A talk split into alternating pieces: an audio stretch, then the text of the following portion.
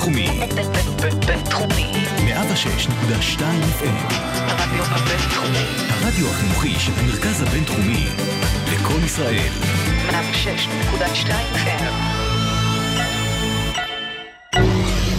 הייטק בפקקים. האנשים שעושים את ההייטק הישראלי.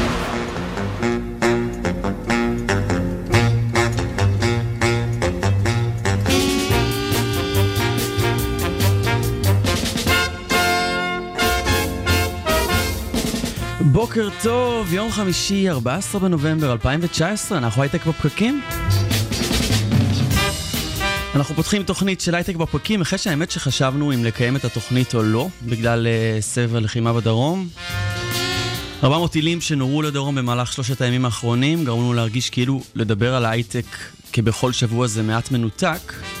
מצד שני, גם לשנות תוכניות בגלל הטילים, אז זה חלש, אז זה שם אותנו במין דילמה כזו. אז uh, שמחים לבשר על uh, הפסקת אש היום בבוקר, מחזיקים אצבעות שהיא גם תמשיך. ושהחלטנו כן uh, לשדר את התוכנית ולא לשנות תוכניות. ונאחל לדרום שההרתעה של צה"ל תמשיך והם יוכלו לחיות אורח חיים ללא אזעקות, ללא טילים. ואנחנו ממשיכים בהייטק. אני אורי טולדנו, איתי באולפן הדר חי, בוקר טוב הדר. בוקר טוב. גם אצלכם ביוקנעם לא הלכו לעבודה ביום שני? דווקא יום שלישי? אצלנו צפון, אתה יודע. אז לא, הכל היה, היה כרגיל. היה רגיל, כן. חייב להגיד שבתל אביב כל הרחוב היה שקט. אמ, לא מהסיבות הנכונות אבל. כן, כן, וגם זה עלה למשק לא מעט. נכון. אה, אז אנחנו הייטק בפקקים, משדרים לכם ברדיו הבינתחומי בפייסבוק live, בכלכליסט ואצטדיון הסטארט-אפ. חפשו אותנו גם בסאונד קלאוד ובכל אפליקציות הפודקאסטים שקיימות במילת החיפוש בפקקים, אנחנו מחכים לכם שם. אתם מוזמנים לשלוח לנו שאלות בפייסבוק, תגובות והערות. אנחנו בשידור live, אנחנו רואים את מה שאתם uh, כותבים וגם נענה. ומתחילים את התוכנית של היום.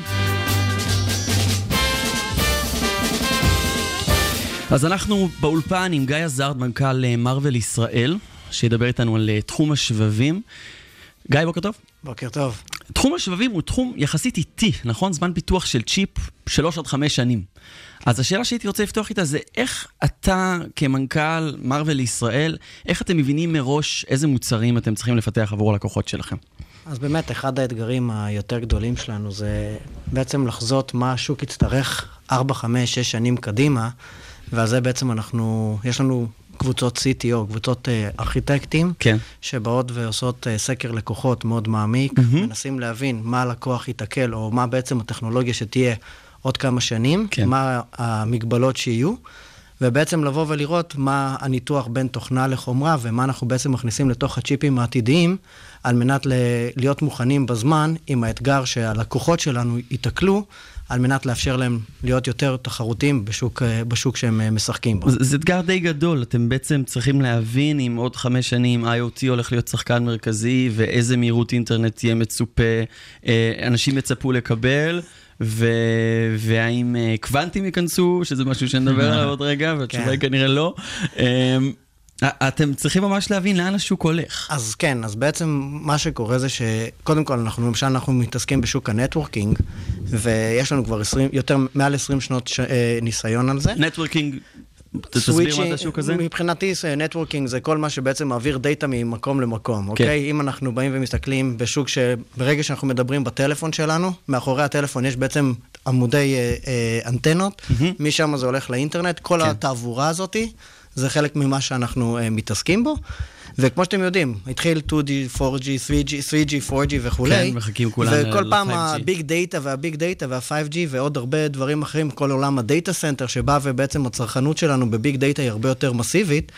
ובאמת כל הזמן אנחנו מנסים להבין מה יהיה העתיד ומה תהיה צריכת האינפורמציה כן, בעתיד. אז בעצם אתם הזרוע שמאפשרת לצורך העניין במקרה הזה ל-5G באמת להתפתח ולקרות. אתם לא מייצרים את השבבים עצמם, נכון? אתם מתכנתים את השבבים. נכון, בעולם אה, עולם השבבים אה, מתחלק לח- לחברות כמו אינטל, שיש להם את ה fab שלהם, אבל בעצם... fab, fabrication ייצור. בדיוק, כן. מפעל ייצור צ'יפים בעצמו, איפה שבעצם מיוצר הצ'יפ. כן. אבל רוב החברות בעולם הן בעצם fabless, שזה כן. בעצם יש TSMC או כל מיני חברות fabים, שבעצם אנחנו באים ועושים איתם את ה licensing. כן. אנחנו עושים את התכנון לפי ה guidelines שלהם, אבל הם מייצרים עבורנו. ואיך אתם רואים את העתיד של השבבים? אמרת שאתם יודעים אה, טוב מאוד אה, לחזות מה יהיה. אז אני אתן דוגמה, גם ה-5G, אם תיקח את כל מיני אה, אה, אלמנטים שמתפתחים, כמו Network, Autonomous אה, Cars, ובעצם באים ומסתכלים על כל ה big data שמגיע ומנסים לחזות, למשל, איך תהיה הפריסה של ה-5G, ומשם איך בעצם זה כל האגרגציה של כל האינפורמציה לתוך ה data center או לתוך ה-backhaul, איך זה קורה, ומשם בעצם עובדים עם הלקוחות להבין מה יהיו ה- ה- הקשיים שלהם. ומשם בעצם באים ומגדירים את זה לתוך הצ'יפ, על מנת לאפשר להם לייצר את, את הפתרונות שהם יצטרכו. מה לגבי חוק מור? זו שאלה יפה. אומרים אני- שחוק מור הולך אה, ל- להיגמר, עוד אתה יודע, הוא מחזיק כבר איזה 50 שנה. פותח סוגריים על מה זה חוק מור, שבבים מתחזקים אה, החל מכפילים בשנות את עצמם ה-80, פי מכפילים את. עצמם פי- שתיים כל שנתיים. נכון, אז אם אנחנו מסתכלים על פרוסס מאוד מתקדמים, נכון שחוק מור הוא לא נגמר, הוא מועט, אין כן. את ה... פי שתיים הזה שאנחנו מדברים עליו. אבל יש איזו מגבלה מצד- בכמה אתה יכול להקטין את השבבים, אז בוא נכון? נאמר שהיום, אתה יודע, השוק כבר אה, אמרו שאחרי 7 ננומטר זה ייצר, ויש 5 ננו כבר היום שהוא ב... ו... ומראה בעצם יכולות של דחיסה של כמעט אה, 50-60 אחוז מבחינת השטח, אמנם. בספיד. במהירות או בפרפורמנס זה מועט, אבל כבר היום אני יכול להגיד לך שכבר מדברים על 3 ננומטר ומדברים על, על אחר כך. אז היצירתיות וה... והטרנזיסטורים עדיין, הפאבים בעצם עובדים על זה. אה, לא זה נכון אבל שיש כן. האטה. כאילו כן. אין את הפי שתיים יותר כמו שחוק מור אה, בעצם מוגדר, אבל יש פחות, יש עדיין שיפור משמעותי, שהוא, אה, אם זה בצריכת פאוור, אם זה בפרפורמנס ואם זה בשטח. אז אני יכול להגיד שבפרפורמנס זה באמת במהירות הצ'יפים, בעצם בטרנזיסטורים, באיזה מהירות אנחנו יכולים ל- ל- להפעיל את הצ'יפים, שם יש את ההאטה. אבל אם אתה מסתכל על דחיסה ובעצם פאוור, זה... אתה חושב שהוא הציב איזה סטנדרט פסיכולוגי כלשהו, שבגלל ש... אתה יודע, שבגלל שזה צריך להיות מוכפל כל שנתיים, זה האיץ איזושהי חדשנות שגרמה לאנשים לעמוד בציפיות האלה? אז אה, קודם כל אני חייב להגיד שיש פה גם עוד בעיה נוספת, כאילו, יש את, ה, יש את הסטנדרט הזה, מצד שני, ככל שאתה מתקדם בפרוסס, העלויות עולות משמעותית. Mm-hmm. אז בעצם מה שקרה זה שנוצר לנו מצב שמעטות החברות שמסוגלות לרדת לחמש ננו ושלוש ננו, כי תחשוב שבחמש ננומטר, לייצר צ'יפ עולה בערך פי עשר או פי עשרים יותר מאשר ב-16 ננומטר. כן. אז מעטות החברות בעצם שמסוגלות לקחת את או זה. שרוצות לשלם את המחירים. ברור, כאילו ה-ROI, בסופו יותר. של דבר כל, כן. כל, כל, כל, כל, כל חברה באה ועושה את החישוב הביזנסי שלה, וזה מאוד מקשה לבוא ולהיות רווחיים, כן. כשההוצאות שלך מאוד גדולות. אז מה יעשו במקום להקטין? אז אחד הדברים זה בעצם, אה, אם תראו את כל שוק ה semiconductor, הוא עובר קונסולידציה מאוד מאוד רחבה, ואחד הדברים שאנחנו מנסים לעשות זה לבוא ולהגיד, אוקיי, אנחנו עושים צ'יפ, אנחנו עושים פחות צ'יפים, אבל כל צ'יפ מנסה לענות על הרבה יותר markets, או על span יותר גבוה של אפליקציות. ואז בעצם אתה בא ומנסה לבוא ולהגיע לרוחב שוק יותר גדול, עם צ'יפ אחד בודד. ואז בעצם אתה מנסה למזער, או בעצם אומרת, להגדיל. אנחנו לא בונים פה איזה צ'יפ גנרי, חמישה ננומטר שעכשיו מתאים לכל, אנחנו בונים צ'יפ ייעודי ל-AI וצ'יפ ייעודי לאוטומוטיב נכון. וצ'יפ ייעודי אה, להעברת. נתונים, שזה מה נכון, שהצ'יפ החדש שהוצאתם. נכון. אז כן. באמת, אחד הדברים שבעולם הד- בעולם ה data centers ובעולם ה traffic הגב- הגבוה, אה, נוצר מצב שיש המון אה, צורך בצריכת אינפורמציה. אה, אחד הצ'יפים שבאנו ופיתחנו בישראל נקרא פלקון, שזה בעצם צ'יפ שמעביר תעבורה של 12.8 terabit, שזה המון. שזה המון. כן. זה 12, זה בעצם מי אה, צ- מיליון... מי משתמש בזה בעצם? מי קהל היעד של הצ'יפ הזה? אז רק להגיד, רק להגיד, כאילו, צ'יפ כן. כזה מסוגל להעביר תעבורת אינטרנט של בעצם כל גוש דן בצ'יפ אחד. רק לתת כן. את ה scale מה, מה זה אומר, אבל בסופו של דבר הצ'יפים האלה יושבים בתוך ה data center של אה, אמזון, כמו אמזון, פייסבוק אה, וכולי, ובעצם ברגע שאתם באינטרנט, אה, בטלפון, מנסים לגלוש באינטרנט, כל התעבורה של כל העובד, של המון אנשים, בעצם עוברת דרך כאלה צ'יפים ומגיעה ל serverים איפה שנאגרת המידע. אז איפה זה נמצא? ב data center של, של, זה אפילו לא חברות הסלולר? מי בעצם לא. הצרכן זה, של ה... זה בד... בדרך כלל זה, זה ה data center של אפליקציות ה- הקצה, מהמם. אם זה, קח את ה mega scale data center, כמו מייקרוסופט, אמזון, כמו שאמרתי, אבל יש כן. גם לא מעט data center אחרים שהם של חברות ב mid size או, אה, small size, שעדיין לכל חברה היום יש data center, ושם היא צריכה capacity טיפה שונה. אז ברור שה-capacity הכי גבוה הוא 12.8, אבל יש גם 3.2, 6.4 כן. וכולי, אז בעצם זה משפחה של רכיבים שהשקנו, או שקיימת, שבעצם יכולה לתת מענה לכל תעבורת נתונים בכל נפח אה, מסוים. אז אה, אני ישר חושב על 5G, שזה משהו ש... נכון. שזה השימוש העיקרי אה, בצ'יפ הזה, אבל אתם צריכים לראות, אה, נגיד, יש לכם צ'יפים שאתם מייצבים גם ל-IoT או ל- או ל-artificial intelligence? אז אה, מרוול בגדול אה, יותר מתפקסת על אזורי ה-B2B ו-infrastructure ל network. כן. אז אנחנו מייצרים באמת רכיבי... זה מה שעושים אה, בארץ. זה מה שעושים בארץ, וגם כן. בכלל בארצות הברית, כאילו מרוול ככלל היא infrastructure powerhouse. כן. אה, יש לנו אה, פעילויות AI, אני קצת מנוע מלדבר עליהן, אבל הן יותר... אבל הן יותר אינטגרטיביות. אנחנו כן. לא, לא עושים מה שלמשל NVIDIA עושה ב-GPUs שלהם, כן. או כל מיני סטארט-אפים, שזה הרי כל ה-AI זה שוק רווי היום ב- בהייפ מטורף. כן. אבל אנחנו לוקחים את, בעצם את מה שאנחנו עושים, ומתכננים לשלב בו AI. על מנת לבוא ולתת את הפתרונות, אם אתם זוכרים, דיברנו על 4, 5, 6 שנים קדימה, כן. אז אנחנו חוזים, למשל, אני אתן לכם דוגמה, כאילו אוטונומוס נטוורק. איך בעצם נטוורק יבוא ויתקן את עצמו כשיש איזשהו קונג'שן בתוך, ה, בתוך, ה, כן. בתוך הרשת? אז זה רכיב AI שאתם מתקינים בתוך השבבים בשביל לנטר את עצמם? נכון, בדיוק. אוקיי. אמ, ודיברתי במילה מקודם על קוונטים, שאנחנו מדברים הרבה בתוכנית על קוונטים, כי בסופו של דבר הטכנולוגיה הזאת תיכנס, אם זה יקרה חמש עוד עשר או עשר שנים, משהו ש, שאתה, כמישהו שצריך לתכנן מוצרים לחמש ועשר שנים קדימה, אתה מתחשב בו באיזושהי צורה? אתה חושב שהוא יקרה בקרוב? אה, אני חושב שזה תחום מרתק, אני מאמין שהוא יקרה, אני לא יודע אם אני בהסכמה איתך על החמש, אה, שש שנים, אני מאמין שזה...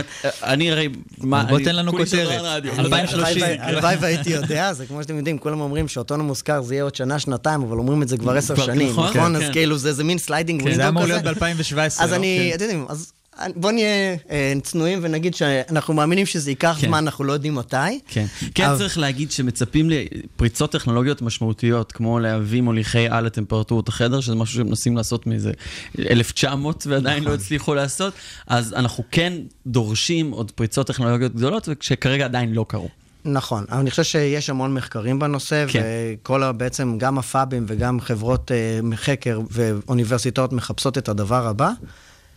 אני לא חושב שהגענו לשם עדיין. יש כן. דברים בחיתוליהם, אבל uh, זה יגיע מתישהו, אין לי שום ספק שזה יגיע, רק השאלה מתי זה גם...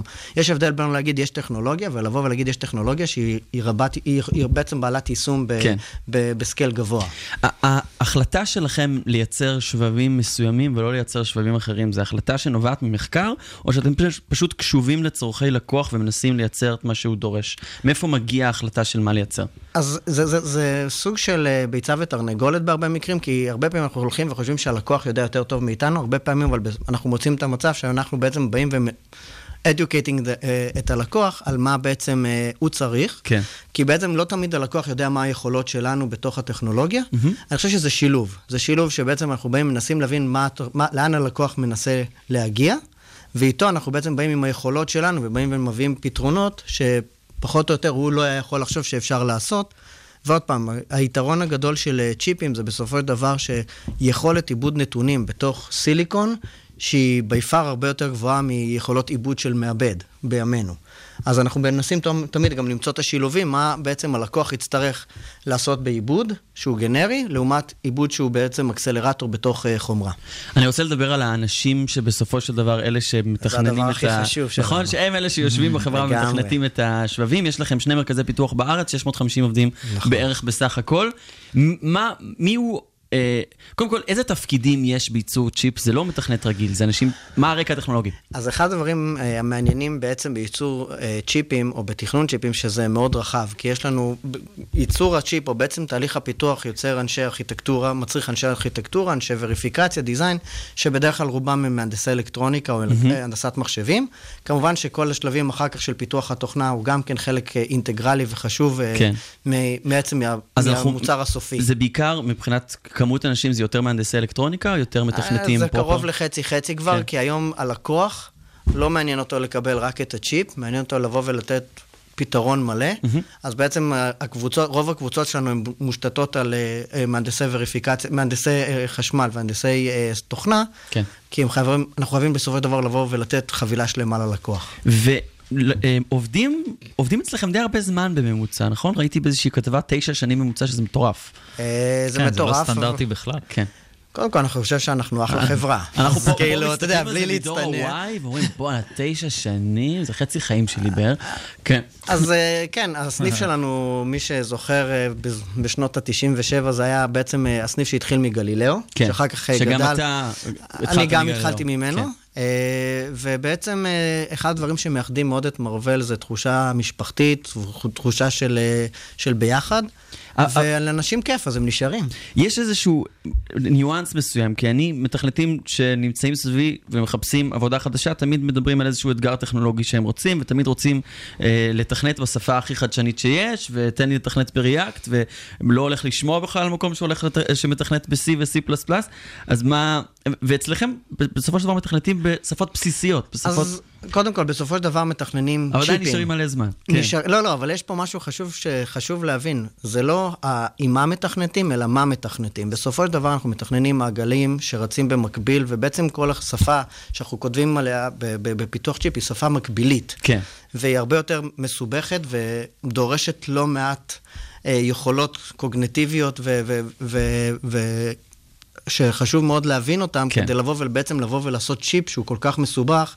אנחנו באמת לוקחים ודוחפים את הטכנולוגיה כל פעם עוד צעד ועוד צעד, ובשביל זה אנחנו צריכים את האנשים הכי טובים. ומתכנתים אצלכם ב-C ו-Verilog? אה, יש, אה, מתכננים בהרבה מאוד שפות, גם כן, בפייתון, תלוי כן. בכל אפליקציה וכל תחום, אה, כל קבוצה בעצם מחליטה עם מה היא מתכנתת, כן. אבל השפה העיקרית היא Verilog בתכנון הצ'יפים, כן. בתכנון התוכנה זה כל שפה שרק תחשוב עליה, בעצם רוב, כל קבוצה בוחרת מה שנכון על- למטרת האפליקציה. ואיך אתם מתמודדים אה, עם זה שחברות בינלאומיות הגיעו לכאן לאחרונה? מה זה לאחרונה? הם כאן מאז ומתמיד. גם אנחנו אה, חברה בינלאומית. כן. איך אתם מתמודדים עם עליית המחירים של מתכנתים? אז זה מה... איזה איום זה מהווה עליכם? אז אני חושב שאם מסתכלים בעשור אחד או שניים האחרונים, אפשר לראות טרנד של עלייה במחירים, ולצערי גם אתם יכולים לראות גם חברות שנסגרו, כמו פריסקייל או, או אחרות. זה אתגר. אחת כן. כן. הבעיות היא, לצערי, ואני חושב שגם שותפי לדרך, אהרון אהרון, אה, מנכ"ל החדש... אה, הרשות החדשנות, שעוד נדבר עליו היום, כן. מעולה. אז, אז uh, בעצם אחת הבעיות היא שבאו באמת חברות שרוצות לקחת את הטאלנט, הן מאוד מאוד גדולות. לדעתי הם באיזשהו מקום עושים קניבליזציה לשוק, כן. ומאוד מאתגרות לא רק אותנו, בסופו של דבר זה פוגע בכל שוק ההייטק הישראלי. שהייתי שמח שיהיה בעצם- יהיה- יהיה איזון כלשהו, אבל כן. הן בעצם מנצלות את היכולות שלהן, שלדעתי זה טעות. אבל אנחנו מציעים דברים אחרים. אתה אומר בעצם שיש פה איזושהי מדיניות שוק שהיא טורפנית באיזשהו מקום, שהוא משהו שאי אפשר להמשיך לגמרי. אותו לאורך זמן, שמשכורות עלו בצורה שחברות לא יכולות להרשות לעצמם. מי שרוצה להסתכל, נגיד, כמו בכדורגל, שבפה הולך להימכר ב-400 מיליון דולר, אה, ומשהו שלא. מאפשר... מה? היצע וביקוש. זה היצע כן. וביקוש, אבל בסופו של דבר אנחנו צריכים להיזהר, כי בסופו של דבר לנו, או מנכ"לים של חברות כאלה, ב, ב, שהם חברות, בחב, מנכ"לים בחברות גלובליות, בסופו של דבר יש לנו גם אחריות על שוק ההייטק הישראלי. אנחנו פה לתמיד, אוקיי? ואנחנו צריכים לדאוג לשוק ההייטק שיהיה בריא וח, וחזק.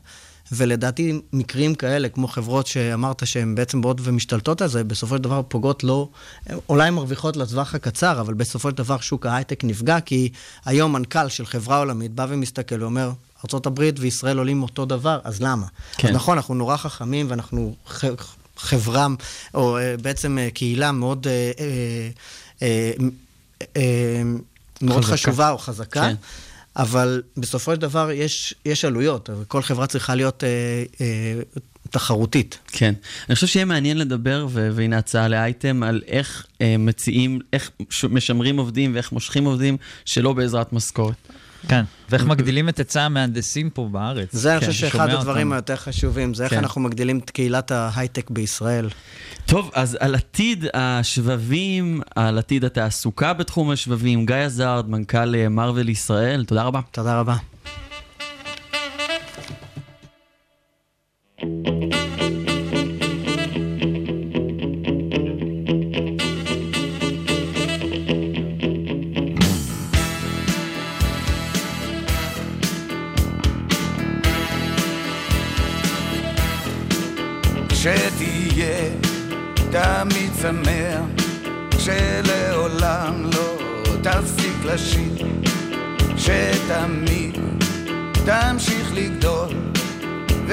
ושתמיד תישאר צעיר, שתמיד תל תלך קדימה, ושלא תאבד תקווה, שתדע שלום וטוב, ושתמצא את האהבה.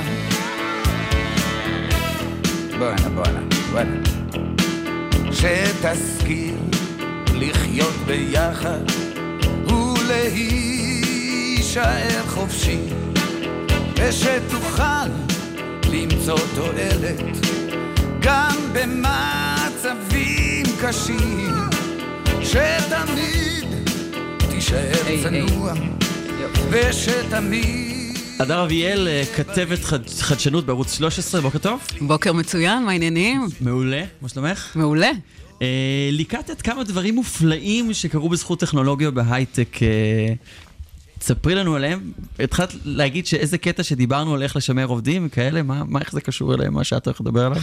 נכון, אז, אז איך, שאני, איך אני הולכת לדבר על זה? אז אנחנו מדברים, תראה, הקהילה הזאת של, של המילניאנס, הם לא, הם מאוד שונים כשהם ניגשים לשוק העבודה, זה לא...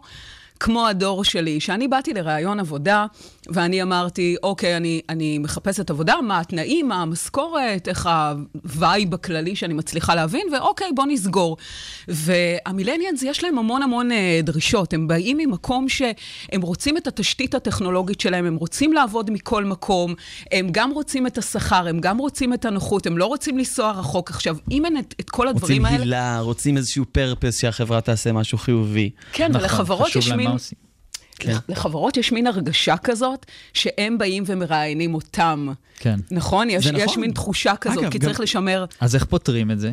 אוקיי, אז אני נתקלתי במשהו נורא מגניב. טסתי לברצלונה לכנס של VMware, ו-VMware היא חברה שפחות מכירים את השם שלה, כי היא קצת עובדת אה, מתחת לרדאר, אבל תכלס, בזכותה כל הדברים קורים. ומה שנורא מגניב, מצאתי שם איזושהי פלטפורמה שעוזרת... אה, לעובדים לגשת מכל מקום, ובעצם להרגיש כאילו הם נמצאים במקום העבודה. עכשיו, מה שקורה, הרבה מאוד חברות אמרו, אמרו, אנחנו לא מוכנים לתת לעובדים שלנו לגשת מכל מקום, כי אנחנו צריכים לאבטח את המידע שלנו, כן. את הנכסים שלנו, ופה הכל מאוד מאובטח. אז איך זה קורה בעצם?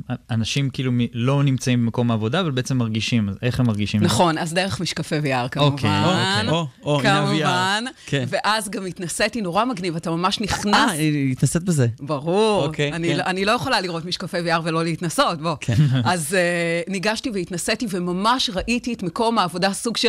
גם אפשר לעצב אותו בצורה סופר מגניבה, כאילו... אתה רואה מה, את- השולחן שלך, את האנשים לידך, איך זה הולך? ממש ככה, אתה ברמה של יכול להח... להחתים את הכרטיס, אתה ניגש לכל האפליקציות שיש לך במקום העבודה, ואתה פשוט עובד מרחוק, כי בואו, בינינו אין באמת סיבה להגיע כל יום לעבודה, נכון, נכון. להיתקע בפקקים, נכון. וכל הסיפור הזה. אז הנה, אנחנו רואים את הסרטון, מי שצופה איתנו בפייסבוק עכשיו, את הסרטון אה, ליד, אנחנו ממש יכולים לראות את זה, איך זה הולך. כן. כל התחום הזה של VR, אני הרגשתי שיש הייפ מטורף סביבו ולא מוצדק, וההייפ הזה יורד.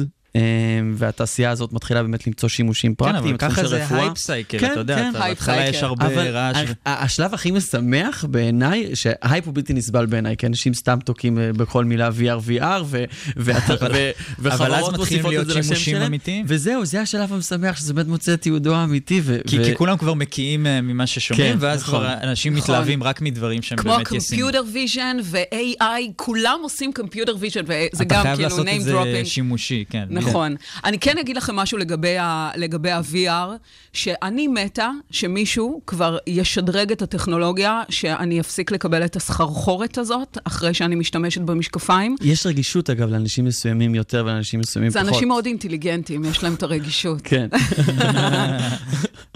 יפה. אז אולי זה אומר משהו עלייך. לא, סתם. זאת הייתה, כן. בצחוק. לגמרי. אה, איזה עוד אה, דברים מופלאים קרו בזכות הטכנולוגיה שאת מספרת לנו בפינת הספוטלייט, אגב, שלא קראנו, לא אמרנו את השם שלה, אבל זה השם שלה. פינת הספוטלייט, אני אוהבת מאוד את השם. אמ, אני אגיד לכם משהו, אני, נתקלתי במשהו ש, שנגע לליבי, זה לא איזה mind blowing technology, אבל, אבל יש כאן משהו שנגע לליבי, אה, עמותה שנקראת Give and Tech. ש... אהבתי את השם עכשיו, נכון, כן. זה, זה סופר מגניב, אה, שמטרתה בעצם לגייס כמה שיותר מדריכים שמעבירים שיעורים בתחום המדע וההייטק ותורמים את הכסף למטרות חברתיות. הכל התחיל... אה, נחמד, זה- רעיון מדהים. רעיון מדהים. כן. נכון, והסיפור הזה התחיל אה, עם בחור בשם רון ויינר, שהתנדב אה, אה, בבית מחסה תחת ראשון אוהבת אה, חיות, וראה שיש שם אה, בעצם כלבים וחתולים שאף אחד לא רוצה לאמץ, פצועים, חולים, כן. מבוגרים וכאלה, ואז הוא אמר, אוקיי, אני אלמד בינה מלאכותית ואת כל הכסף אני אתרום אה, הלאה, ומתוך זה אה, הוא הבין שלא משנה כמה כסף הוא מנסה לעשות, זה לא ממש עובד. אז הוא התחיל וגייס כמה שיותר אנשים. הם הצליחו להגיע בשנה ל-100 אלף שקל תרומות, 40 מדריכים. מדהים. ו-500 אנשים שקיבלו אה, שיעורים בתחום המדע וההייטק. וצריך להגיד, לליבי. זה, זה שורת רו- רווח אינסופית, זה מתפשט לכל מקום, כי הם גם מפיצים חינוך ואנשים שאחר כך תורמים לתעשייה, וגם את הכסף תורמים תורמים, אז זה וואו. כל, כל כך ברוכה. נכון, מדהים. זה, זה, זה non-profit, הם כן. פשוט תורמים את הכל, ו, וממקום אה, טוב של לעזור ל, לחלשים שאנחנו עוברים לידם, והם שקופים, אז כאילו, כיף שיש אנשים שעושים אה, משהו בנדון. מדהים. מה עוד מדהים אפשר לעשות עם הטכנולוגיה? אוקיי, אז אני כאימא, אני כאימא, אני תמיד אומרת את זה, אה, הדר שמע את זה כמה פעמים, נמאס לי אה, שהילדים שלי תקועים כל הזמן במסכים, במיוחד שאנחנו, אה, אני ובעלי מאוד אקטיביים, משפחה מאוד אקטיבית, אז אני מחפשת, אני אומרת, טוב, אני... אתגר די בלתי אפשרי, אגב. זה אתגר כן? בלתי אפשרי. בוא לא נילחם בזה, בוא נשלב כן. בין הטכנולוגיה לבין זה. שנצליח להוציא אותם. כן. ונינטנדו, חברה שכולם חשבו שהיא תמות, נכון. קמה לתחייה בקטע סופר מגניב עם הנינטנדו סוויץ', ומה שאני אוהבת, עזבו שנייה את הקונסולה ואת, ה, ואת הג'ויסטיקים, אה, זה, אני שמה את זה שנייה בצד. מה שהם עשו, הם מוכרים בעצם אקססוריז שעוזרים לנו לעשות את זה הרבה יותר מגניב. יש להם את הנינטנדו לבו, שזה קרטון. קופסה של קרטון, לגמרי טיפש, אין שם שום טכנולוגיה, ואני ישבתי עם הבן שלי במשך כמה שעות טובות, ופשוט בנינו דברים נורא נורא מגניב, ואז מה שקורה, אתה מחבר את הקונסולה, והקר... מה זה, מה זה, בני- איך זה נראה? מה זה בנינו דברים? זה- לגמרי כן, מנסה קרטון, לדמיין את זה. רגע, בואו נראה, כזה? אולי יש לנו כבר את הסרטון תקשיבו, זה בפייסבוק, אז אני קרטון. יכול לראות. כן. קרטון, שבעצם יש אה, אה, כמו גזירי נייר, שאני דוחפת את זה החוצה ואז זה יוצא, ומתוך זה אני בעצם מחברת את החלקים, אוקיי, אוקיי? תחשוב קרטון, כן. כן. ואז יש עליו נגיד סתם ריבועים. אני דוחפת את זה, את הריבועים החוצה, ואז אני מחברת ריבוע לריבוע למשולש, למה שזה לא יהיה, ואני מייצרת פתאום פסנתר, ואני מייצרת פתאום קונסולה שאפשר לדוג איתה. זה דברים מטורפים, שעכשיו... אני חייבת להגיד, אני הבן אדם הכי לא יצירתי, סמיילי בקושי, אני יודעת לצייר. אני על הפנים בכל מה שקשור לזה. ומצאתי את עצמי ביום שבת נגנבת על כל הדברים האלה, ומה שהכי מגניב זה שבסוף אתה לוקח מין, בנית איזשהו בית, או פסנתר, או לא משנה מה, או רובוט, מקרטון. אתה מחבר את הקונסולה וזה הופך להיות חכם, זאת אומרת, פתאום זה מנגן, פתאום אתה יכול לדוג דגים ויש משחק. זה, הקונסולה, זה בעצם עובד ב-VR? לא, לא לגמרי לא, הבנתי. אז לא. איך זה, איך? איך? כן, ג- גם אני שאלתי את עצמי, צריך לראות את הסרטון בשביל להבין, אוקיי. אבל בוא ניקח קרטון, כן. אוקיי? נוציא את החלקים ממנו, כן. כמו בגן. ואז הוא פתאום נגיד יצייר לי pattern של תלת- פסנתר על זה, ואני אנגן את אני הצ'יט לא של מציירת, זה הופך להיות? תלת מימד. כן. או, הנה, אוקיי? אנחנו יכולים לראות את זה עכשיו. תודה. שקד ש... ת- הנה. תודה על הסרטון. כי זה מאוד קשה להסביר. את זה. כן. עכשיו אנחנו רואים את ה Fit, את ה Fit Adventure, כן. שזה ממש עושה אותי אקטיבית, זה מין טבעת כזאת שיש בה אה, את היכולת להפעיל כוח, ואני מפעילה כוח, ואז בעצם... זה גם של נינטנדו, כן? אוקיי, שג- אז זה משהו שלי, אחר, זה אוקיי. משהו אחר. זה גם של נינטנדו, ומה שאני עושה כאן, אני בעצם אה, הופכת להיות מאוד מאוד אקטיבית. זאת אומרת, בלהילחם במפלצות, וכל מה שאני צריכה לעשות, אני צריכה לרוץ, אני צריכה לקפוץ, אני צריכה... אה, אם, אם זה הירוקים, אני צריכה לעשות כפיפות בטן, אם זה האדומים, אני צריכה לעשות שכיבות צמיחה. אז הילדים פשוט הופכים להיות אקטיביים, כי הם חייבים להילחם במפלצות ולהגיע למטרות, אז אה, אני מבחינתי, זה אז סופר מגניב. מגניב. כאילו, if you can't fight them, join them. זה, זה גם. מזכיר לי את uh, הרובוטים שדיברנו איתם, נכון. החברה הזאת, שבעצם אתה מתכנן... איזה רובוטים? למי אתה שלא- בונה לא רובוטים כן, אתה, בונה, זו חברה שבעצם מפתחת צעצועים, שאתה בונה אה, רוב, אתה בונה בעצם אה, איזה שהם תהליכים שהם בעצם מדמים תכנות, הם- אבל בעצם עם כן. קוביות. נכון. אהה. ואז הדברים שאתה מתכנת עם הקוביות, אה, כשאתה מדבר על ילדים בני חמש, ארבע, כן. אה, בעצם הופכים להיות, אה, עושים את הדברים לפי הפקודות שאתה נותן להם, זה גם די מגניב. נכון, זה ללמד אלקטרוניקה בדרך שהיא, שהיא יצירתית ומוכרת. גם לזה התנסית? ב Adventure Fit של נינטנדו? אתה, אתה באמת שואל? ככה אתה מכיר אותי? ברור. אני רציתי, זה טכנולוגיה כאילו לידינג כן. רציתי עכשיו שתספרי על החוויה, זה- זו הייתה השאלה האמיתית. אז תקשיב, אני באמת, אני בכושר טוב, אני מתאמנת הרבה. כן. זה באמת, יצאתי מזיעה.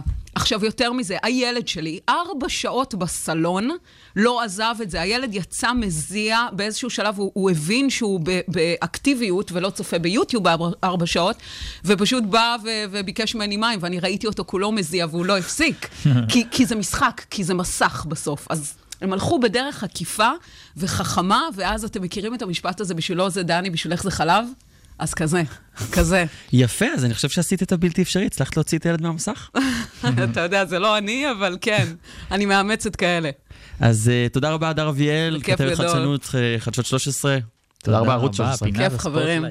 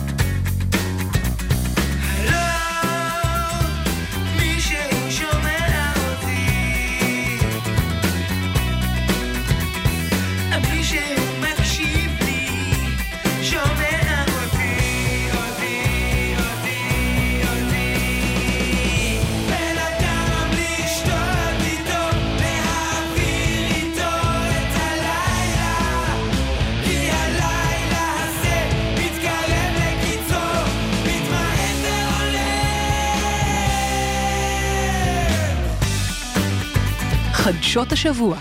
קרין רביב עם חדשות השבוע, מה קרה השבוע חוץ ממלחמה, מה קרה בהייטק? אוקיי, אז אה, חוץ ממלחמה... עוד לא אה, מלחמה, אתה יודע. מבצע, אה, מבצע. סבב, חס וחלילה. וכל השמות המכובסים. כן, זה לא כן. ייאמן. אוי, אנחנו אוי. יושבים פה בהרצליה או בתל אביב, ושם מאיתנו דרומה, אנשים אה, רצים 400 רקטות. זה כן. קשה לקלוט. אה, פסיכית. אז כן, אז אמרנו שממשיכים אה, עם ההייטק, אה, ובהמשך לשבוע שעבר, ככה, היו שתי כותרות שלא, שתי חברות שלא ירדו מהכותרות, והאמת שאני שואלת אם זה קשור אליכם, כי אתם דיברתם עליהם שבוע שעבר, והם רצו ככה להוכיח את עצמם או משהו כזה. איזה חברות? אז, אה, אז הראשונה שנדבר עליה זה למונייד. דיברתם שבוע שעבר על הצבע הוורוד של אה, למונייד, למונייד. חברת כן, הביטוח הדיגיטלי. נזכיר, שבוע שעבר הזכרנו את טלקום, שבגרמניה דויטשה תובעת... טלקום. טלקום. דויטשה טלקום תובעת את, אה, את למונייד, אה, תביעה של זכויות קניין, על זה שהם גם משתמשים בלוגו שלהם בצבע הוורוד, דבר שחשבנו שהוא מגוחך. נכון? וגם שמענו את זה הרבה, כן. עוד חברות, אבל למה אנחנו מדברים היום על למונייד? פשוט אה, בהמשך של WeWork והסיקור שלנו של אה, WeWork, אה, וזה שהם ביטלו את ההנפקה, אז גם למונייד, שהיא מושקעת של סופטבנק היפנית, שתיהן מושקעות של סופטבנק, כן? נכון, גם ביטלה את ההנפקה הצפויה שלה, תכננו לה- להנפיק בעוד חצי שנה, ביטלו את ההנפקה הזאת. למה את האם אומרת יש שזה קשר? בגלל WeWork? כן. האם יש קשר? אז uh, זה משהו שמדברים עליו, כי למה פתאום הם ביטלו את ההנפקה? הם לא מודים בזה, uh, אבל אומרים שזה קשור לזה. למה? למה? Uh, מדברים על זה ששתי החברות הן למעשה חברות uh, בצמיחה. Uh, חברות uh, שמפ... צמיחה מסיבית. צמיחה מסיבית, מסיבית, אבל חברה שהיא מפסידה סך הכל. כן, שים לב, חברה שהיא בצמיחה, זה אומר כאילו, היא מפסידה כסף, זה מה ש... נכון. כן, משקיעה כסף כן, בגדילה. בלגדול. ולא נכון. בלהרוויח. אני חושב כן. שיש אה, הבדל מאוד גדול בין אה, WeWork ללמונייד, מהרבה כן. בחינות. זאת אומרת, WeWork חברת נדל"ן שמתגאה את עצמה בתור משהו אג'י טכנולוגי, כשבעצם הבועה הזאת התפוצצה כאשר הבינו שהם לא. דרך אה, אגב, אם תקרא למונייד בטוקבקים, אז גם הרבה אנשים אומרים שזו בועה שתתפוצץ, וזה כסף שהרבה אנשים יפסידו. אבל אני חושב שיש פה הרבה, אתה יודע, גם אה, גם על פייסבוק דרך אגב, על ההנפקה כן. אמרו עליה כל מיני כן. דברים שזה בועה וכולי. אתה יודע, אה, אני חושב שלמונייד בהקשר הזה עושה, זה לא סוד שאני אוהב אותם, וגם אני דיברתי בשבחם. מאוהב בהם, כן. בשבוע שעבר, כי אבל... שוק הביטוח הוא שוק ישן בארץ, הוא שוק נכון, מאוד ריכוזי, הוא אחת מהסיבות. העיקריות ליוקר המחיה.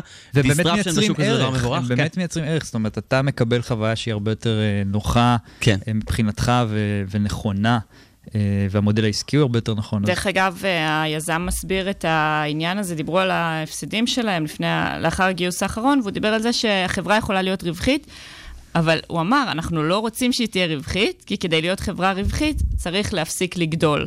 כן. אז כלומר, קודם כל אנחנו... מה- מאוד. אמזוני מצידו, שגם אה, שנים היו באסטרטגיה של לגדול ולא להרוויח. כן. אמ, אז אומרים משהו שזה משהו שקורה, ממנו, זה קורה הרבה בהייטק. שיש פה איזושהי מגמה, למונייד, חברה ישראלית, מבטלת את ההנפקה בעקבות WeWork. אולי השם של חברות ישראליות קצת נפגע בעקבות כל פרשת WeWork? הרי בסופו של דבר, אה, הסיבה, מה, מהי הסיבה לבטל הנפקה? אנחנו יכולים לשער אה, שזה קשור יכול אותם גם לא. בזכוכית מגדלת ויורידו את הווליואציה. מחיר. מחיר של חברה בסופו של דבר מגלם את הציפיות של המשקיעים. זה לא בהכרח מה שהשווי האמיתי שלה, זה מה אנשים חושבים, אם היא נכון. תגדל או לא תגדל. ויכול להיות שהם חושבים בלמונייד שבגלל אפקט WeWork, אז אולי הציפיות השתנו. הציפיות השתנו, שזה, אם זה באמת בגלל שהם מקושרים ל-WeWork כחברה ישראלית שמושקעת על ידי סופטבנק, זה, חבר, זה חדשות רעות. ל... לכל חברה ישראלית שרוצה להנפיק את עצמה בזמן הקרוב. אני מקווה שזה לאו. דווקא בקטע של חברה ישראלית. מקווה זה שלא. בקטע שפשוט, אה, אתה יודע, חברות שכאילו משקיעים הרבה יותר מפחדים, כדי לא ליצור את הבועות האלה שהתפוצצו. כן. נכון, וגם מדברים על זה שאתה יודע, פעם אה, זה היה כזה וואו, ולהשקיע ולהנפיק וכולי, והיום זה, אה, כל הנפקה יש לה מחיר מאוד מאוד גבוה. מבחינת ה- למה שהיה פעם, כן. כן. אה, אז היום זה לא, כנראה שיש פה איזשהו עניין עם הרווחיות, איזושהי בעייתיות עם הרווחיות של זה. אוקיי. אז זה העניין עם למונייד. מה החברה השנייה? כן. אז מה החדשה השנייה? החברה כן. השנייה אה, זה... שדיברנו עליה שבוע שעבר גם. בדיוק. אנחנו בהמשכים, רשות החדשנות. אה, זה ממש זה ש-. שידור שידור חוזר של חדשות השבוע, המשך, מפרקי אירועי המשך, הפרקים כן. הקודמים. בפרק הקודם, דיברנו על למונייד ורשות החדשנות. אז נכון. שם לרשות החדשנות לא היה, בעצם הפסיקו לשלם תקציבים לסטארט-אפים שלהם, עצרו תקציבים בגלל שה... לא הפסיקו, הם דחו, כן. את התקציבים. נכון, נכון. אז זהו, אז לא הייתי שבוע שעבר, אז הרגשתי ככה טוב, לא דיברתי על למונייד, על רשות החדשנות, אז אני אבוא היום לדבר על הנושאים. האלה. אה, רשות החדשנות שמעו כנראה את הביקורת שלכם, אה, ואמרו, טוב, אנחנו. אה, אנחנו נעשה, נפרסם את זה, שאנחנו עושים שיתוף פעולה עם הרשות לניירות ערך, נשקיע 15 מיליון שקלים לעידוד גופים מוסדיים להשקיע בסטארט-אפים ישראלים. אוקיי. אמ, אז מה שהיה פה, כלומר, רוצים, הם אומרים, הרשות לניירות ערך, זה כבר מדברים על זה בשנה, שנתיים האחרונות, מדברים על זה שההייטק, מי שנהנה ממנו, זה... אה, ההצלחה של ההייטק, נהנים ממנו הייטקיסטים, ולא הציבור הישראלי, או- והם או רוצים חברות לשנות חו"ל. את זה. כן, אה, הרציונל הוא ש-90% מההשקעות מגיע- מגיעים מחו"ל, נכון? מגיעות נכון. מחו"ל? כן, בסוף ו- הקרנות פנסיה שלנו פחות כן. נהנות מהסיפור כן. הזה. נכון. מצד שני, גם כל התחום של השקעה בחברות הייטק דורש ידע. נכון. ואם חברות מוסדיות ישקיעו בסטארט-אפים שלא יצליחו בקנה מידה גדול מדי, אז זו גם בעיה. אז התוכנית הזאת אה, למעשה מלווה במתן אה, ידע והנחיה מהמם. של רשות החדשנות, כן. של כל הגופים, כן. לגופים המוסדיים האלה. זאת אומרת, זה לא שהם יבואו ויגידו, אוקיי, יש לי כסף, אני שם matching fund עם כן. ה fund של, ה, של המדען הראשי. הם גם יקבלו איזושהי הדרכה, וזאת אומרת, לא זורקים אותם למים ואומרים, "פה, פשוט תשקיעו. סך הכל זה גם כסף שלנו, נכון. כסף של הציבור. אה, ו, וככה, הרבה, היו הרבה טוקבקים, אני אוהבת לקרוא מה הטוקבקיסטים אומרים. אה, דיברו על זה שלמה לתת עוד כסף למוסדיים, וזה מיסים שלנו אה, וכולי, ואני דיברתי עם יזהר שי, חבר הכנסת יזהר שי על זה, רציתי לשמוע את מח- הדעה שלו, כדאי כן. לנו, לא כדאי לנו, והוא באמת דיבר על זה, שזה שה-90% מגיע מחו"ל, ההשקעות מחו"ל, זה כשל שוק, וזה גם סכנה לחוסנה של כלכלת החדשנות הישראלית. כן, שנייה נסביר את הכשל שוק הזה. יש איזושהי קונסולידציה בתחום של הון סיכון. קרן הון סיכון ככל שהיא... סטארט-אפים מוצלחים שיש להם את הפריבילגיה לבחור מי יהיו הגוף שישקיעו בהם, יעדיפו, יש להם נטייה להעדיף את הקרנות הגדולות יותר והידועות יותר, כי זה אחר כך מקל על, ה... על כל הגיוס נכון, העתידי. נכון, אבל יש גם יתרונות, באמת מדברים על זה שיש יתרונות לגופים המוסדיים, אם הולכים לטווח הרחוק, אם אה, מדובר ב- בסכומים מסוימים, אז יש גם איזה שהם יתרונות אה, לגופים האלה. מהמם. אה, זהו, אז, אז יזהר באמת אומר ש... כלומר, אמנם זו השקעה נמוכה יחסית, אבל כן. זה ייתן איזשהו פוש של החברות הגדולות האלה, של אה, חברות שוק ההון הישראליות, אה, להיכנס לתחום הזה, שזה חשוב. אני חושב שאם אה, באמת המוסדיים יפתחו קרנות הון סיכון, זה לא הכיוון. מצד שני, זה, זה לא, הם לא, נשמע לי שזה... הם לא יש יפתחו, הם פוטנ- ישקיעו איזשהו... אם אה, כל מיני סטארט-אפים יצליחו להיספג בכל מיני גופים גדולים אה, ולהציע שירותים חדשניים בתוך אותם גופים, זה איזשהו משהו שלדעתי יכול להיות כן, כל לו פוטנציאל מאוד כל טוב הגופים האלה, לשוק. אתה יודע, מדברים על זה שבשנים האחרונות הם אה, כן מנסים אה, להכניס איזושהי חדשנות. אתה רואה את זה בהרבה גופים ככה שנראים לך מאוד מיושנים והכול כן. מאוד לאט, אז הם כן מנסים וכן יש בזה איזשהו, אה, איזשהו ניסיון. מה עוד היה עם רשות זהו, החדשנות? רשות החדשנות, עוד פעם, אז הם, אה, הם רוצים להתמודד עם האתגר של הכשרת עובדים מומחים אה, לתעשיית ההייטק, והם הולכים לקדם את תחום הבינה המלאכותית. כלומר, הם ייתנו גם איזשהו מימון חלקי לחברות גדולות, שהחברות הגדולות ישקיעו עובדים שלהם מהמם. אה, בתחום של בינה מלאכותית. מדהים. אז- ובתחום של אה, מחשוב קוונטי. אה. יפה, במשהו, בהמשך ישיר למה שדיברנו עד כה בתוכנית. אמ, בעצם לשפר את התחום, את התחום של בינה מלאכותית בישראל על ידי כמו הכשרות עובדים? כן, הכשרות עובדים, שזה יהיה בשיתוף עם הרשות, עם התוכן של הרשות. הם הבינו, רשות כן. החדשנות הבינה. שהחדשנות ואת החשיבות של, כן. ה, של התחום הזה. עכשיו, מצד שני, שוב, זה גם אפשר להגיד שזה לתת כסף, אה, כסף בחינם למוסדיים. נכון? או כסף בחינם לחברות, שאין נכון, אבל סיבה תשים שיצא לב מ- לה- מה הם רוצים לעשות. הם רוצים לקדם את התחום הזה, הם הבינו שזה תחום חשוב, סוף סוף כנראה, כן. או לא יודעת. אה, ו- ושני הדברים שהם עושים פה, אמנם הם נותנים כסף למוסדים, אבל הם רוצים גם, אה, זה משהו שיתרום בסופו של דבר לכלכלה הישראלית, נקרא לזה. בעצם לשפר. לשפר את התחום של AI, אה, לשפר את תחום ה-AI בישראל. כן. כן, וגם באייטם הקודם, שהם דיברו על זה ש, שצריך, אתה יודע, ל, ל, להכניס את החברות הגדולות האלה ל- להייטק, יפה, כן. נקווה שזה יעבוד. נכון? קרין רביב, חדשות השבוע, תחזרי לנו בפרשת השבוע עוד כמה דקות, נכון? כן. תודה רבה. אני לא רוקד, אני לא רוקד כשעצוב. אני לא רוקד, אני לא רוקד כשעצוב. או, אני לא רוקד, אני לא רוקד כשעצוב. אני לא רוקד, אני לא רוקד כשעצוב. זוז. יש לי את זה, אני רוצה לרקוד, אבל לא יכול לזוז. הבזים נמוכים 40 הרץ, אני מרגיש אותם בבטן, וזה טוב. תגיד, מה עם הווליום? מה עם הווליום? אה, תודה למאזינים שצופים בנו, לעודד לאודי, נועה ביטון, אופיר צפדיה, אדגליסיה רוביני, אני לא רוקד, אני לא רוקד כשעצוב. יזהר שי שהאזין לנו, רוקד, אני לא רוקד כשעצוב. רונן שמי, גיא סלמן, תודה לכם על ההאזנה. לא לא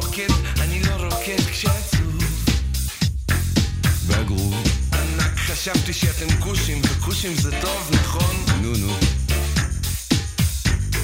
אני סובל. מהדי-ג'יי. לא, אני סובל ממדיטרניה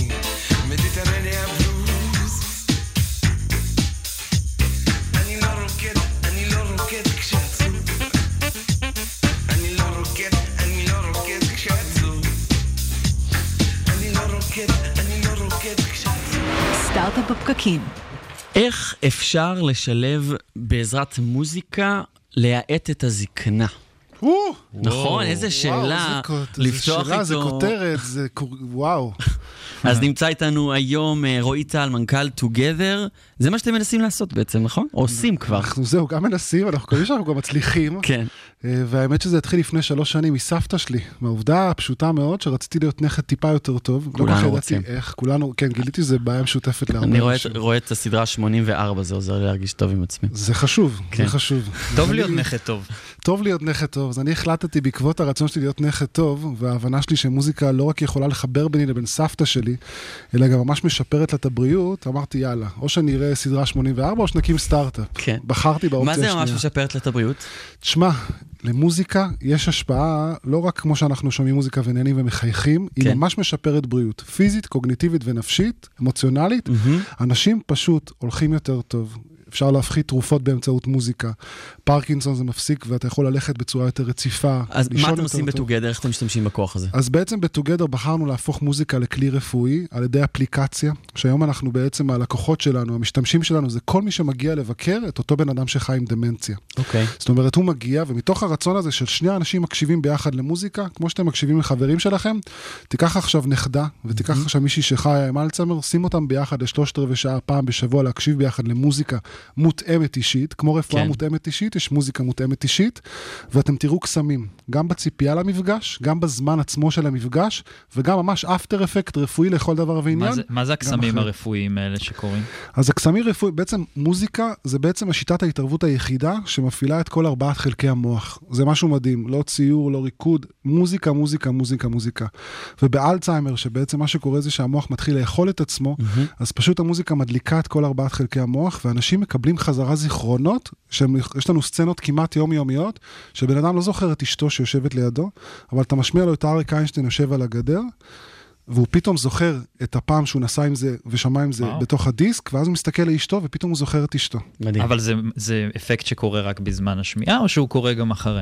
הוא קורה גם מתמשך. זאת אומרת, יש באמת עניין של ציפייה למפגש, בזמן, בזמן המפגש עצמו את ההשפעה, וגם המוזיקה נשארת איתך. אני משפר לאנשים את מצב הרוח, למטפלים בחולי דמנציה, שזה משהו מטורף. ביפ... עכשיו חזרתי מיפן, יש שם חמישה מיליון חולי דמנציה. כן. וזה הולך להכפיל את עצמו תוך שבע שנים. כן. אז זה פשוט גם עוזר גם למטפל וגם למטופל. אז אה, אמרת מקודם מוזיקה מותאמת אישית. נכון. מה, איך מתאימים, מה, ספוטיפיי אתם שמים? זהו, כן, זה- ספוטיפיי זה מותאם אישית. הרבה שואלים אותי אם אנחנו יוטיוב לזקנים, אז התשובה, אנחנו לא יוטיוב לא לזקנים. יוטיוב לזקנים זה טוב. זה, כן, זה הטאגליין שלא לא נבחר בישיבת קריאיטיב קופירייט, אבל בעצם כמו שיש רפואה מותאמת אישית, כולם מדברים על פרסונליזציה, פרסונליזציה, יש ממש מוזיקה מותאמת אישית. גילינו, חקרנו, ויש המון מחקרים שבאמת מתבססים על זה.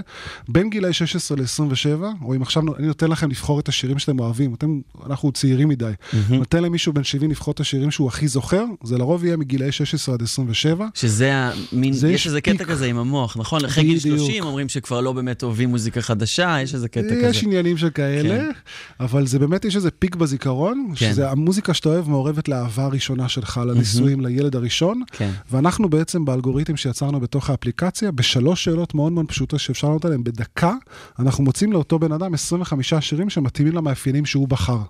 ומשם בוא נתחיל ללכת. אז זה, זה שבעצם אתם בונים, הרי האפליקציה בסופו של דבר היא בשביל המבקר, היא לא בשביל. היא בעצם הקשיש החיבור. עצמו. נכון. ואז, ה... היא...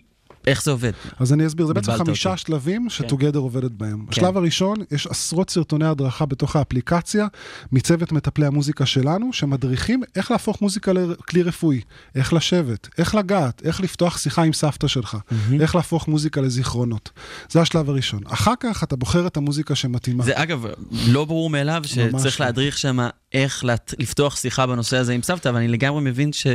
שלא ממש ברור איך ניגשים לזה, לא, ובגלל... לא, לא. הבנתם שיש קושי של האנשים ומשם זה הגיע? יש קושי מטורף, בטח עם סבתא, נקרא לזה רגילה, כן. ועוד אחת וכמה וכמה, סבתא שיש לה דמנציה. כן. איך פותחים שיחה?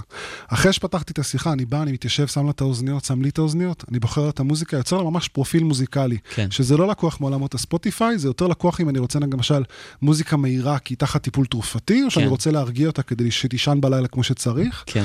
אחרי שעברנו את השלב הזה, אנחנו ממש בטוגדר מסוגלים לתעד זיכרונות ורגעים שקורים בזמן ההאזנה למוזיקה. זה מטורף.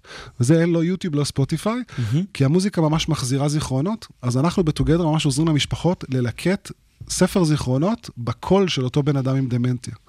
והתחלת להגיד שאתם עובדים ביפן, אז אני מניח שהמוזיקה, מה זה אני מניח? המוזיקה ביפן היא לא הם המוזיקה פחות שעובדים שושנה ב- דמארי לא עובד להם שושנה דמארי, פחות ניסינו, הם בועז לא התחברו. ערבי, פחות מוזיקה בתימנית. כן. ניסינו, היה ניסוי כושל, זה יותר מוזיקה...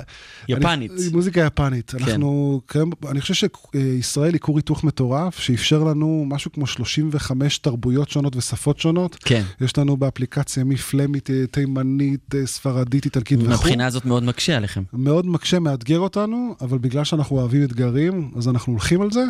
והיופי, אני חושב שבטוגדר, שהתהליך כולו מסתיים בכך, שאת כל הדאטה שנצבר בתוך האפליקציה, הזיכרונות, הסיכומים, מפגשים, צוות המטפלים שלנו מקבל מרחוק, ויכול לתת פידבק למשפחה איך להמשיך את הטיפול. אז ממש יצרנו טלמדיסן, רפואה מרחוק, באמצעות מוזיקה. יש כבר תוצאות שאתם יכולים לראות? זה, האמת, יש תוצאות מרגשות של חיוכים, וזה הכל טוב ויפה, אבל אנחנו בעולם הסטארט-אפים צריך בסוף מספרים ועובדות. כן. אז ממש ראינו במהלך השנתיים וחצי שאנחנו עובדים, שזה משפיע גם על הצד של המטפל וגם על הצד של המטופל. משפיע זה מצב רוח, משפיע זה בריאות, מה זה משפיע? משפיע למשל בצד של המטופל, הוא זוכר יותר אנשים שבאים לבקר אותו. יש, כן. כן. זו תופעה מאוד מאוד קשוחה בדמנציה, בא הנכד, סבתא אומרת לו, היי, אתה, מי אתה?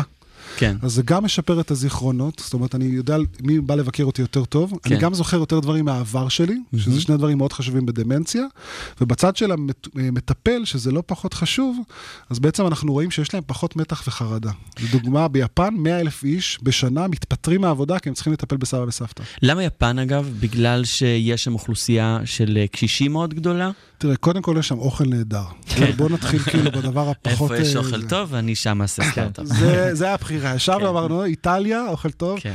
אה, יש שם אוכלוסייה מזדקנת, זאת אומרת, הם אוטוטו, יש יותר זקנים מצעירים ביפן, שזה נתון מטורף, ויש חמישה מיליון אנשים עם דמנציה, והעובדה היותר קשוחה, זה שיש שם ילודה מאוד מאוד נמוכה. זאת כן. אומרת, זה בערך ילד אחד בגלל זה המבנה למשפחה. הדמוגרפי שלהם הוא הפוך משלנו. אנחנו נראים כמו משולש, יש הכי הרבה צעירים, ושם זה אה, משולש הרבה שווה יותר... צלעות. אה, כן. אז יש שם בעיה של מטפלים, זאת אומרת, חסר להם כלים שעוזרים להם לטפל בזקן, בטח שבטח שלהשאיר אותו בקהילה ולא להביא אותו לבית חולים. זו הייתה הבחירה ביפן, ואנחנו עושים מסע מדהים שם כבר ארבעה חודשים. אה, אני חזרתי משם שבוע שעבר, אני נוסע עוד שבועיים. אנחנו עובדים היום ביפן. קשה מדהים. לעשות אבל scale, לא? הרי אתם צריכים להתאים את עצמכם לתרבות יפנית, למוזיקה יפנית. איך אתם עושים את זה?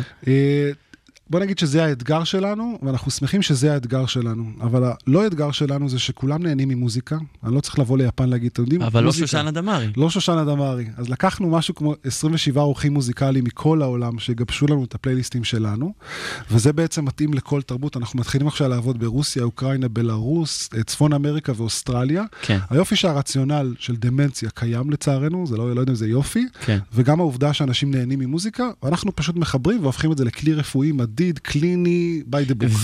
ומלבד ה- להתאים את המוזיקה, אתם צריכים לעשות איזשהן התאמות תרבותיות. התחלת להגיד שכשאני, כש, כשהמשתמש באפליקציה הולך לבקר את, ה, את סבתא שלו, סבא שלו, אז uh, אתם מדריכים אותו איך להתחיל את השיחה וכולי. גם שם אתם עושים התאמות תרבותיות? חד וחלק. עניין של מגע.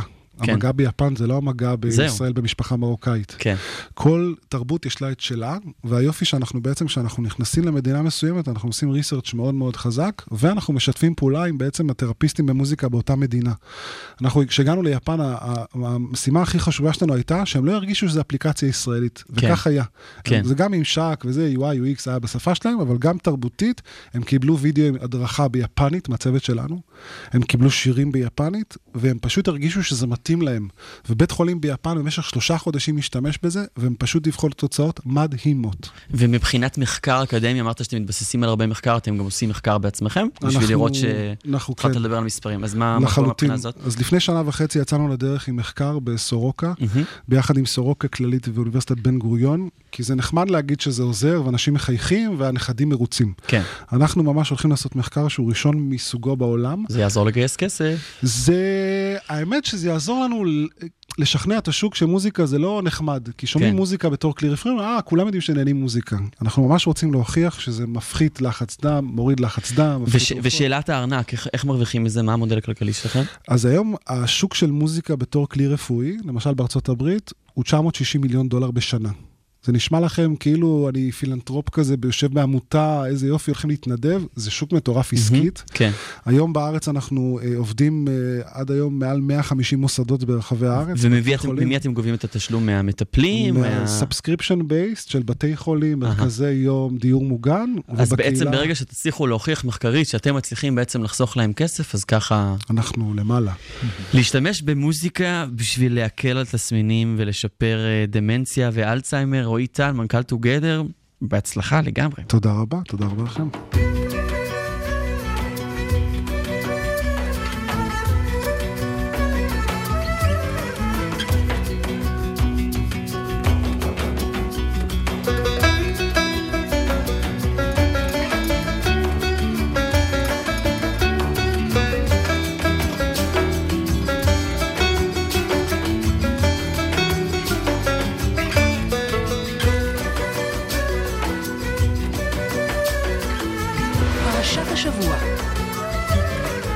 אז אנחנו בפרשת השבוע, קרין רביב. ויירא, נכון? פרשת אנחנו ויירא מוקדשת ל... פרשת ויירא אחרי לך לך. אז זה רביעית או. שלישית? לפני זה היה נוח, ולפני כן, זה היה אה, בראשית. כן. אה, רביעית, אני מהמרת, כן. נשאר אחרי זה את הברמי. כן. מקדישה את הפרשה לשקד, אני מקווה שהוא יאשר אותה. אנחנו עם הקדשות, זהו הפך להיות רדיו אילת. אה, מה קורה בפרשה? מישהו ראה את הסרט זוהי סדום, עם הקאסט של ארץ נהדרת? ראינו. סרט אחד המצחיקים. נכון, קלט. זהו, אז הפרשה הזאת מדברת על מהפכת סדום ועמורה, ובייחוד על אה, מוסר. העיר הזאת, אה, במה היא שונה? שהחוקים שלה מלכתחילה הם, הם אה, חוקי רשע נקרא לזה. הת- התקנון שלהם לא טוב. צריכים נכון. לשנות את התקנון בקבוצה, זה העניין של סדום ועמורה. נכון, אז אוקיי. אלוהים אה, רוצה להעניש אותם, ומנסים, אה, גם אברהם מנסה לשכנע אותו שלא לעשות את זה, כן. ואחרי זה לוט מנסה לשכנע אותו, ובסופו של דבר אה, לוט אה, יוצא מסדום, מהמם. כי הוא הצדיק. הוא אה, הצדיק היחיד, ש- הוא ומשפחתו, צדיק הצדיק היחיד בסדום. שנמצא בסדום. צדיק בסדום זה- זה עולות, כן? נכון, ואני לוקחת את הפרשה הזאת לכיוון של המוסריות, שאין שם אה, מוסר. כן. וככה התלבטתי השבוע באמת על מה לדבר, והעניין הזה של ה... ש... שמתי את זה, ש... בש... מוסר בהייטק נקרא לזה. אה, הייתה ידיעה בחדשות על מנכ"ל אובר, שכשדיברו איתו על, ה... על החלק של סעודיה ברצח העיתונאי שהיה בזמנו, אז הוא כן. אמר, I think that government said that they made a mistake. כלומר, הוא לא אמר, אה, הסעודים לא עשו את זה, או הוא לא, הוא לא הביע את מורת רוחו על ההתנהגות של הסעודים. כן. סעודים השקיעו מיליארדים אה, באובר, אה, אז הוא ככה, נקרא לזה, תמך בהם, או לא, זאת אומרת, לא, לא אמר שזה לא בסדר. טוב, אבל זה נורא קשה ל- להגיד... לירוק אה, לבאר שאתה בדיוק. שותה בדיוק. ממנה. אז זה כמו שנעשה. פייסבוק לייב ונלכלך על פייסבוק, כמו שאנחנו עושים כמעט כל שבוע. כן, אז זה, זה, בדיוק, אה, זה בדיוק אה, השאלה הנשאלת. מה, מה אתם הייתם עושים אם היו מציעים למיזם שלכם סכומי עתק אה, על ידי משקיע או גוף שהמוסר שלו מוטל בספק? אז, אז אה, ואנחנו נתקלים עניין, בזה הרבה. בהייטק. כן. אז אני חושב שמלכתחילה... ורגע, אבל תהיו כנים, כי אני חושבת שהרבה אנשים מפחדים אה, אני לענות. חושב שיש בעיה, אני חושב שזה יכולה להיות דווקא, אני מסתכל על זה מהכיוון העסקי, יכולה להיות פה בעיה עסקית. זאת אומרת, בס- בסוף לקחת כסף זה איזושהי שותפות. שותפות לכל דבר, בוודאי. אה, כן, וזה ועדיף ממש להביא שתסכים עם שותפים הערכים של מי שאתה לוקח. ממנו כסף. ו- נכון. ואם אתה מביא שותפים שאתה לא מרגיש, שאתה יודע, ב- במקרים האלה, שאתה בוחר שותפים, האינטואיציה עובדת אה, שעות נוספות, כן. עובדת מאוד טוב. אה, וכשאני בוחר שותפים, אז אני בוחר אותם על סמך התחושה. כן, אבל כאילו- אולי אם הם משקיע פיננסי למשל, נותנים לך מלא כסף, ואחרי זה אתה יכול לעשות דברים טובים עם הכסף הזה למשל. מה היית אומר אז? למשל, השירות שאובר אה, נותנים, זה אני שירות חושב- שהוא נוח לכולנו, שהוא משנה אני חושב סדרי עולם. שזה, את יודעת, בסוף אתה יכול למצוא את הכסף גם במקומות אחרים, כן. ואם אתה לוקח שותפים שאתה לא מסכים עם הערכים שלהם, אז בסוף אתה עלול להיפגע, אז אולי עדיף לחפש עוד קצת. נכון. קל לנו ואני מסתכל להגיד. על זה רק מהזווית העסקית דווקא, ולא אבל דווקא המוסרית. בדיוק מהזווית העסקית זה גם יכול לפגוע בך עסקית בסופו של דבר, שהשותפים שלך עושים משהו שהוא... אומרים שאתה צריך לדעת גם איך אתה בסוף, אה, אם, אם דברים לא הולכים טוב, איך, איך הדברים מסתדרים, וזה כן. אז- מבחן אמיתי אז בסופו של דבר המנכ"ל הזה חזר בו ואמר, אני, זה עשה סערה גדולה, אז הוא אמר, אני לא, לא התכוונתי לזה, אני לא עומד עם הערכים של הסעודים, והסעודים יודעים מזה, אה, וכולי. אוקיי, אז בסוף בו. הוא יפה, יפה. זה כמו... אה, השארת אותנו עם טעם טוב. זה מזכיר לי כמו שלברון ג'יימס היה איזה קטע שהוא באמת אמר משהו אה, ועצבן את הוא הוציא איזה הסינים. ציוט, עם איזה ה-NBA.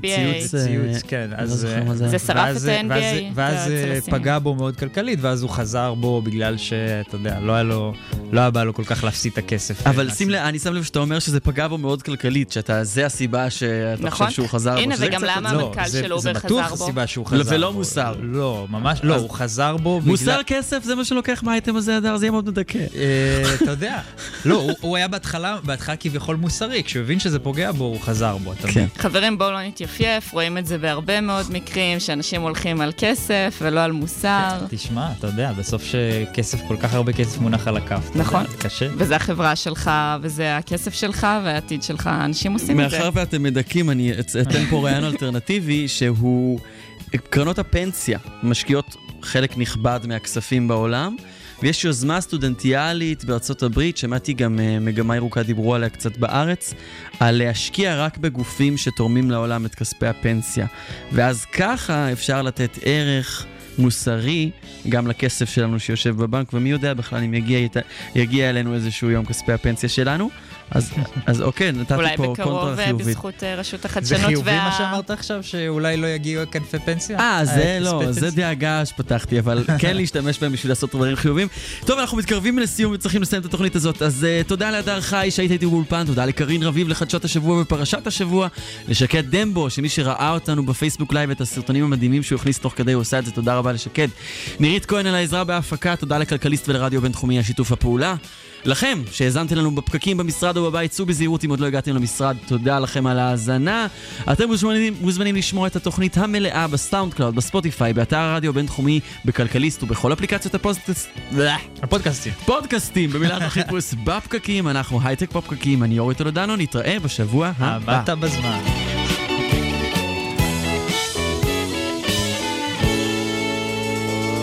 Nice.